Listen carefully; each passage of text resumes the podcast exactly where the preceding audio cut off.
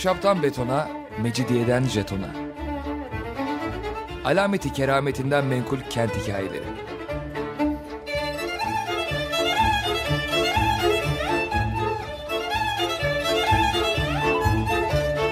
Hazırlayan ve sunan Pınar Erkan.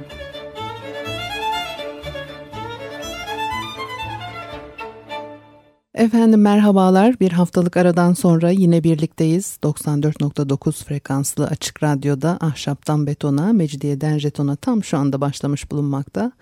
Anlatıcınız ben Pınar Erkan. Elektronik posta adresim pinarerkan.yahoo.co.uk. Bakalım bugün programımızda ne var? Osmanlı Devleti erkek odaklı bir e, yapıya sahip. Bu yapı içinde Osmanlı toplumunda kadınların e, özgürlük alanı olabildiğince sınırlandırılmış ama bu sınırlar toplumun çeşitli tabakalarına göre farklılaşıyor. Saray çevresiyle örneğin halk tabakası arasında fark var. Sonra mesela e, ulema kızlarının durumu da ayrı. Ulemaların belki de herkesten daha e, muhafazakar oldukları düşünülür. Oysa özellikle devletin son iki yüzyılında ulema kızlarının e, toplum ortalamasının üzerinde eğitim aldıkları görülüyor.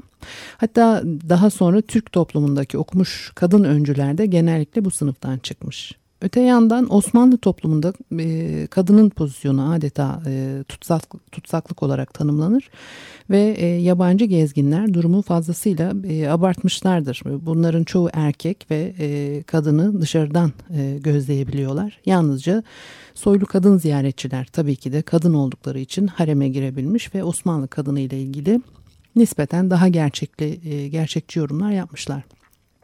Uzun tasvirler yapılmış Türk kadının her halini anlatan. Örneğin Gautier vapurda kadınların esen rüzgarın işbirliğiyle tül peçelerin altından yüzlerini nasıl da usturuplu gösterdiklerini anlatır ve e, güzel bulur Türk kadınını. Edmondo de Amici ise bir yandan güzel bulurken bir yandan da şöyle şeyler söyler. Hemen hepsi şişmandır. Eğer bir kusurları varsa bu da eğrilerek Sallapati birden büyüyen çocuk gibi sallana sallana yürümeleridir. Bunun sebebinin aşırı yıkanmanın verdiği gevşeklik ve ayağa uymayan ayakkabı olduğu söylenir. Hakikaten küçücük ayaklı olması gereken bu zarif kadınların Avrupalı bir dilencinin bile burun kıvıracağı erkek pabuçları veya büyük, uzun, geniş ve biçimsiz fotinler giydikleri görülür. Bir başkası Türk kadınlarının siyah saça bayıldığını, eğer saçlar kumralsa ya da yaşlılık nedeniyle ak düşmüşse atların kuyruklarının boyandığı gibi saçların da boyandığını söylemiş. Kaşlar alnın ortasında birleştiriliyor. Kaşlara rastlık çekildiğini farklı gezginler ifade etmiş. Lady Montagu de e, kirpiklere çok itina edildiğini ve gözlerin sürmeyle belirginleştirildiğini anlatıyor. Ruj, far, krem kullanmıyorlar 18. yüzyılın sonuna kadar. 19. yüzyılın son çeyreğinde İstanbul'da bulunmuş bir e, gezginse kadınların yüzlerini badem ve yaseminden yapılan bir macunla beyazlaştırdıklarını ve makyaj yaptıklarını anlatıyor. Lady Montagu kadınların işi gücü eğlenmek, koca parası yemek, tüm dünyada Türk kadınlarından daha özgür kadın yoktur diyor Bunlar en az e, 200 yıl önce bu ülkeye gelmiş e, yabancıların e, yorumları. Mesela birine göre hanımların ev işlerini yapacak birçok e, hizmetkarları vardır. Evli kadınlar yemek pişirmez, çamaşır yıkamaz, bütün gün otururlar. Bu kadınlar evi çevirmekten e, hiç anlamazlar ve evlerine düzensizlik hakimdir. Gerçekten de bu tür ifadelere birçok gezginin kitabında rastlamak mümkün evin hanımlarının evde herhangi bir iş görmelerinin adeta hoş karşılanmadığı zamanlarmış gibi anlatılıyor. Bir erkek e, eşine hizmet etmesi için 3-4 hizmetkar tutamıyorsa acınacak derecede fakir sayılırmış. Tabii gezginlerin gözlemleyebildiği aileler ya saray çevresindekiler ya da belirli bir seviyenin e, üzerindeki aileler. Paşanın zevcesi hanımefendi de kendi iç çamaşırını kendi yıkayacak değil herhalde o dönemlerde. Çoğu aristokratik geleneğe sahip ülkelerden gelen bu gezginler yaptıkları bu yorumlarla neyin peşindeler bazen meraklanmıyor değilim. İçinde bulundukları çevreleri düşününce kadınlar e, zamanlarını mücevherlerinin yerlerini değiştirerek tandır yorganının altında ısınıp sigara tüttürerek, kahve içerek ve nakış işleyerek geçirirlermiş. Çocuk bakmaktan kalan zamanlarda yapıyorlardı herhalde bunu. Çünkü Lady Montagu tanıdığı bütün Türk kadınlarının 10-12 çocuğu olduğunu söylüyor. Çocuk yapmamak bir kere çok ayıp bir şey. Bakın bir de ne diyor e, Lady Hazretleri bu kadar çok çocuğu nasıl besleyeceksiniz diye sorunca bunların yarısı vebadan ölür diye cevap veriyorlar. Bu ekseriye oluyor ve pek fazla üzülmüyorlar. Şefkat hislerini çok çocuk yaparak tatmin ediyorlar diye devam etmiş.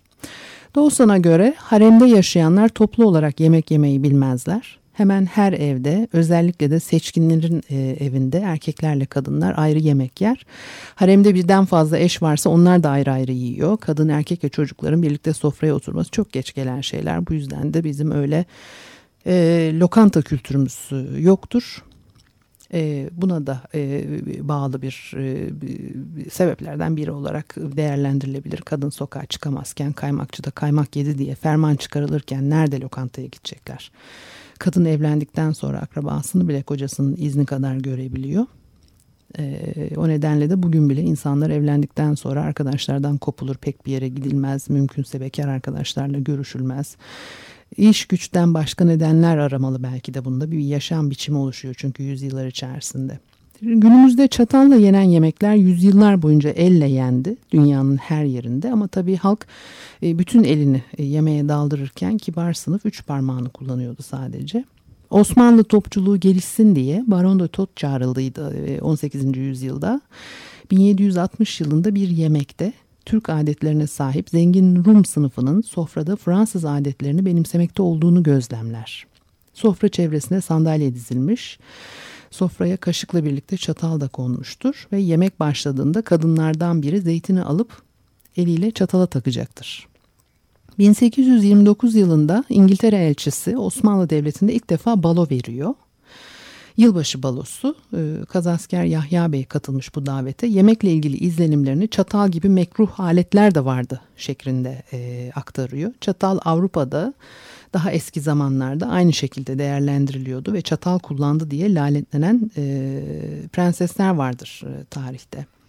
Çatal bıçak bulunan ilk yemek takımı 2. Mahmut devrinde karşımıza çıkıyor. Hüsrev Paşa sultana e, mücevherlerle bezenmiş çatal bıçak takımı armağan ediyor. Armağan edilmiş de olsa kullanımının yaygınlaşması vakit almıştır. Ocağının yemekleri şöyle oturup da elimizle rahat rahat yemeyeceğiz ki. Vallahi hiçbirinin lezzetini alamıyoruz e, sözleri Refik Halit Kara'ya ait çatal kullanmaya başlamanın eski usule alışkın Müslümanlarda yarattığı sıkıntıyı ifade ediyor. Çatal bunların elinde külçe gibi ağırlaşırdı. Düşürüp önlerindeki tabağı kırmak korkusuyla büsbütün acemileşir, azap çekerlerdi diyor. Üç nesil, üç hayatta.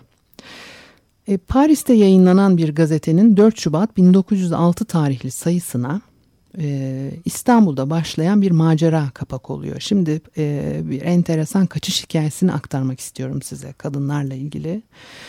E, zaten başlık da İstanbul'da skandal e, şeklinde atılmış. Evden kaçan iki kızın temsili resimleri yer almış. Yazıyı yazan kişi bu iki hanımın kaçışını feminizmle e, bağdaştırıyor. Bu bir anlamda doğrudur tabii çünkü yaşamında bir takım değerleri sorgulamaya başlamış iki kadın görüyoruz karşımızda. Ancak günümüzde anladığımız şekliyle bir feminizm söz konusu değil. Evden Avrupa'ya kaçıyorlar. Osmanlı Hariciyesi'nin genel sekreteri Nuri Bey'in kızları Melek ve Zeynep. Nuri Bey'in babası bir Fransız kontuymuş. Aydın Demiryolu şirketinin ateşesi olarak Türkiye'ye geliyor. Pek güzel e, uyum sağlayarak Müslüman oluyor Nuri Bey ve e, dört çocuk getirmiş dünyaya. Hepsini Müslüman olarak yetiştirmiş. Bu dört çocuktan ikisi Zeynep ve Melek. Zeynep yurt dışına kaçıyor ve kaçak olarak e, geçirdiği e, e, sürede bir İngiliz arkadaşıyla 6 yıl boyunca mektuplaşıyor. Hikayenin aslını işte bu mektuplardan öğreniyoruz. O devrin insanları genelde yokmuşlar gibi aslında film kahramanlarıymışlar gibi gelir bize. Tarihte böyle yabancılaşır ve anlamsızlaşır. Fakat Zeynep Hanım 100 yılın başında yaşamış ve çok sıkıntı çekmiş binlerce insandan biri. Düşünce ve duygularını yazdığı mektuplardan öğrenebiliyoruz. Bu da onu ve yaşadığı dönemi okuyana bir o kadar canlı ve e, gerçek kılıyor. Sizinle paylaşmak istememin sebebi de bu. Paşalardan biri Zeynep Hanım'ın babasını yani Nuri Bey'i sultana kötülüyor falanca yerde Haşmetli Sultanımızın kuyusunu kazmakla meşguldü diye e, jurnalliyor. Halbuki Nuri Bey o sırada saraydaymış. Dolayısıyla jurnalin asılsız olduğu belli. Ancak bu pek de bir işe yaramıyor. Olan olmuş, adamcağız bir kere mimlenmiş. Devir 2. Abdülhamit devri. Sansür ve jurnalleme hikayeleriyle meşhur bir e, devir. E, Nuri Bey akıbetinin ne olacağını kestiremediği için veya gayet iyi kestirdiği için bir gece yalısının önüne yanaşan kayığa atladığı gibi boğazın sularında gecenin karanlığına karışıyor. Sonraki günlerde subaylar yalıya gelip Nuri Bey'i arıyorlar ve aile için ızdırap günleri başlıyor. Gerçi herkes her an tedirgin yaşıyor bu tip olaylardan dolayı. Ee, ya bizim de başımıza gelirse diye. Büyük annelerimizin gözü kapalı kaderciliği bizde de olsaydı belki daha az acı çekerdik diyor Zeynep Hanım. Ama çoğu kez olduğu gibi kültür bizi kaderin bilgeliğinden kuşkuya düşürdü. Alın yazılarını eleştirisiz kabul eden büyük annelerimizin aksine biz yaşamımızı çözümlemeye çalıştık ve haksızlıktan, acımasız ve gereksiz üzüntüden başka bir şey bulmadık. Tevekkül ve kültür bir arada olamaz. Ülkemizi mahveden tevekküldür diye de devam ediyor. Hamit rejimi altında yaşayan erkeklere kadınlardan daha az acımadığını ekliyor. Annesi eve her konuk davet edişinde Haşmet Meab'a davetli listesi gönderirmiş. O sıralar kahvede buluşan 2-3 kişi dahi kuşkuyla karşılanıyor ve merkeze rapor ediliyor. Ee, evini gece gündüz polislerin gözetlemesinin ne demek olduğunu düşünebiliyor musun diye soruyor e, Zeynep Hanım mektup arkadaşına. Demek ki pek bir şey değişmemiş e, o zamandan bu zamana yaşamanın e, yalnızca canının istediği bir öyküyü uydurarak seni yok edebilecek bir sefilin merhametine bağlı olduğunu bilmenin yarattığı öfkeyi düşünebiliyor musun? Nedenle aptalca ve olanaksız olursa olsun merkez bu iftirayı dinler. Gelecek kuşaklar için ne parlak bir tarih diye devam ediyor. İşte bu şekilde yaşamaya dayanamayan iki genç kadın kendilerine şan dersi veren yabancı profesörün kızlarına ait pasaportlarla yurt dışına kaçmışlar. O vakit canı isteyen istediği gibi gidemiyor Avrupa'ya. Sultandan izin almak mecburiyetindeler. Kaçarken yakalanmamızın sonucu mutlaka ölüm olurdu ama sürdüğümüz yaşamın ne değeri vardı ki diye soruyor Zeynep Hanım durum o denli ciddi ve vahim. Bu arada Zeynep e, e, Hanım evli genç bir, e, bir kadın. E, kendisi mektuplarında hiç bahsetmemekle birlikte bu mektupları yayımlayan İngiliz arkadaşı ülkeden firarda yani firar etmesinde e, bir koca e, faktörü bulunduğunu ima ediyor. Anlaşılan o ki Zeynep Hanım nikah gününe kadar hiç karşılaşmadığı eşiyle pek uyuşamamış. Tevekkül gösteremediği sıkıntıların başında gelenlerden biri bu olsa gerek. Babasına yapılan haksızlık ve devrin genel havası da bir araya gelince kadıncağız kaderine razı gelememiş ve kardeşiyle birlikte e, Fransa'ya kaçmış. Bir ara verelim ondan sonra devam edelim.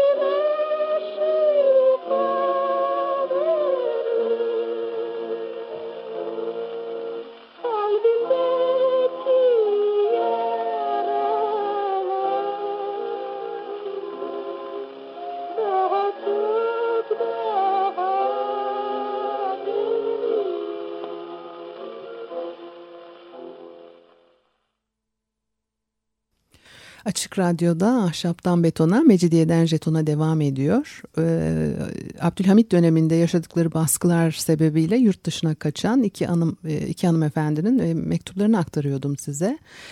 E, Fransız gazetesinde şöyle bir yorum yapılıyor. Asil kökenli genç kızların bu tür baş kaldırmalarına birkaç yıldır rastlanıyor. Birkaç zaman evvel İstanbul valisi Rıdvan Paşa'nın yakın akrabası aynı şeyi yapmıştı. Osmanlıların Madrid elçisi İzzet Paşa'nın annesi ise Belçika konsolosluğunun bir sekreteriyle ülkeden ayrılmıştı. Bu firarların listesi öylesine uzun ki bir değişimi simgeliyor. Kapalı kapılar ardında yaşayan kadınların sabırsızlıkları önünde haremin engelleri yavaş yavaş yıkılıyor. Ee, Zeynep ve kardeşi Melek evden ayrıldıktan sonra Belgrad, Fransa, İsviçre ve Londra'da konaklıyorlar. Zeynep bu uzun seyahat yılları boyunca gözlemlerini ve duygularını mektuplarında ifade ediyor. Tenis oynayan kadınlarla ilgili bölümü okumak istiyorum size. Burada insanlar her sabah ya gölde kayıya biniyorlar ya tenis oynuyorlar. Tenis en sevdikleri eğlencelerden biri. Onları ilgiyle seyrediyorum ama yapabilecek olsaydım bile bu hiç de kadınsı olmayan sporu yapmazdım. Kadınlar tenis kortunda sağa sola, aşağı yukarı, ileri geri koşuşup duruyorlar. Saçlarının bukleleri bozuluyor. Hatta bazen dağılıyor saçları. Üstelik hiç yakışmayan düz ayakkabılar ve erkek gömlekleri giyiyorlar. Erkek yakaları ve kravatları takıyorlar. Top daha ağın üzerinden gelirken bir kadın ileri fırlıyor. Bacakları herkesin göreceği gibi açılıyor.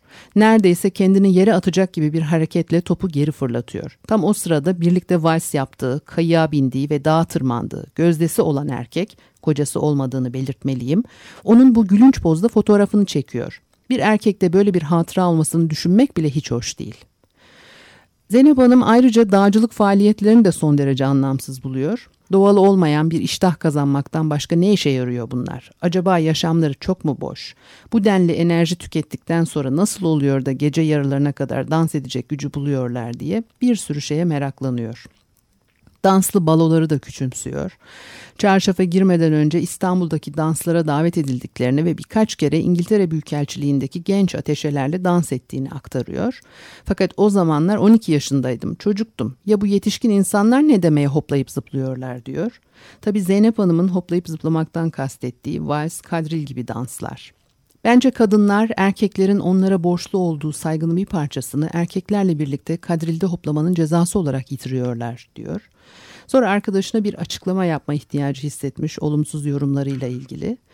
Bir araya geldiğimizde sana Türk danslarını öğreteceğiz ve o zaman eleştirilerim seni hiç şaşırtmayacak. Bizde dans güzel bir sanattır.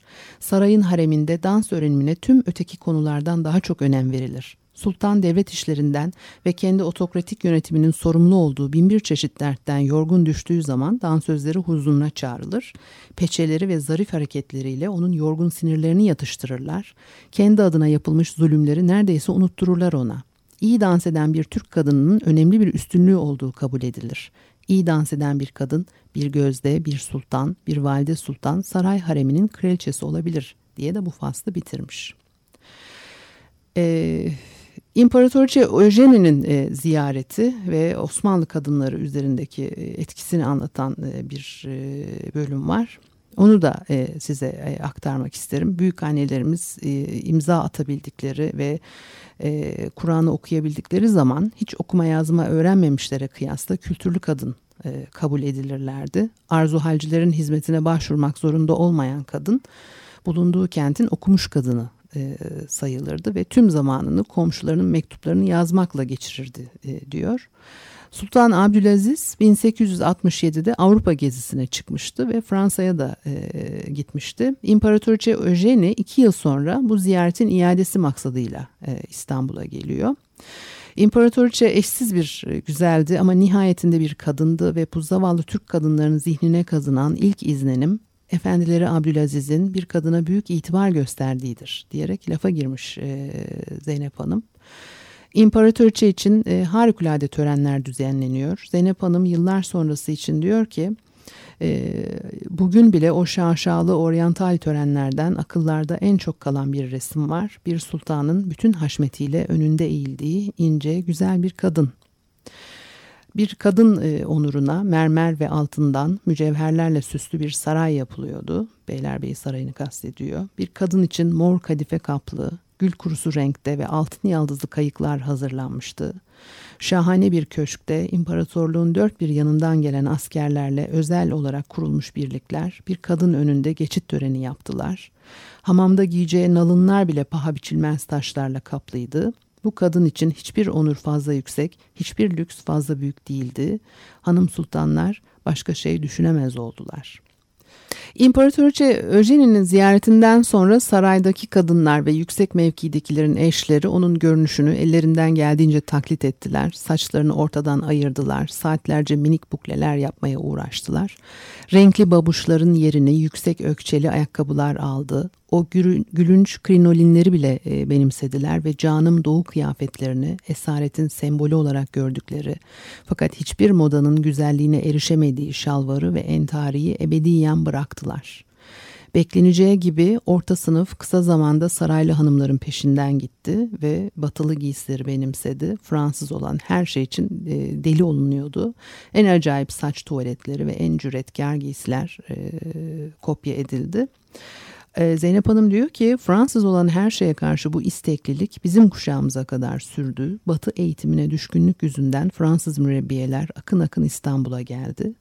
Fransız mürebbiyeler eğitimdeki yenilikler, e, kızların dil öğrenmesi, eğitim görmesi ve evden çıkarak erkeklerle bir araya gelerek batılı anlamda bir toplum yaratılması 19. yüzyılın son çeyreğinde belirginleşir. Tabii köklü değişiklikler e, toplumun her kesiminde e, sancılı oluyor. E, ben de bu, bundan minicik bir kesit e, sunmak istedim size. Nuri Bey'in kızları Zeynep ve Meleğin e, babalarının başına gelen bir e, felaket yüzünden e, ülkeden e, ayrılmaya karar veriyorlar. Tabii ki genç hanım için o dönemde alınacak çok e, zor bir karar bu. Dolayısıyla e, kadınların gözünden önemli bir şey bize anlatıyor. Bir faslı da böyle bitirdik. E, elektronik posta adresimi söyleyeyim pinarerkan.yahoo.co.uk Önümüzdeki haftaya görüşmek üzere, hoşçakalın.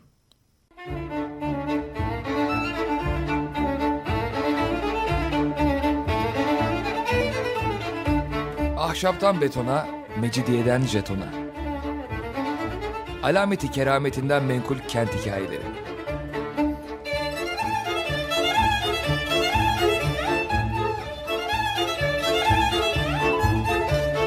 Hazırlayan ve sunan Pınar Erkan.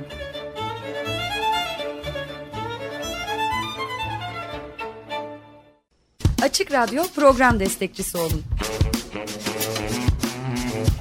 Bir veya daha fazla programa destek olmak için 212 alan koduyla 343 41 41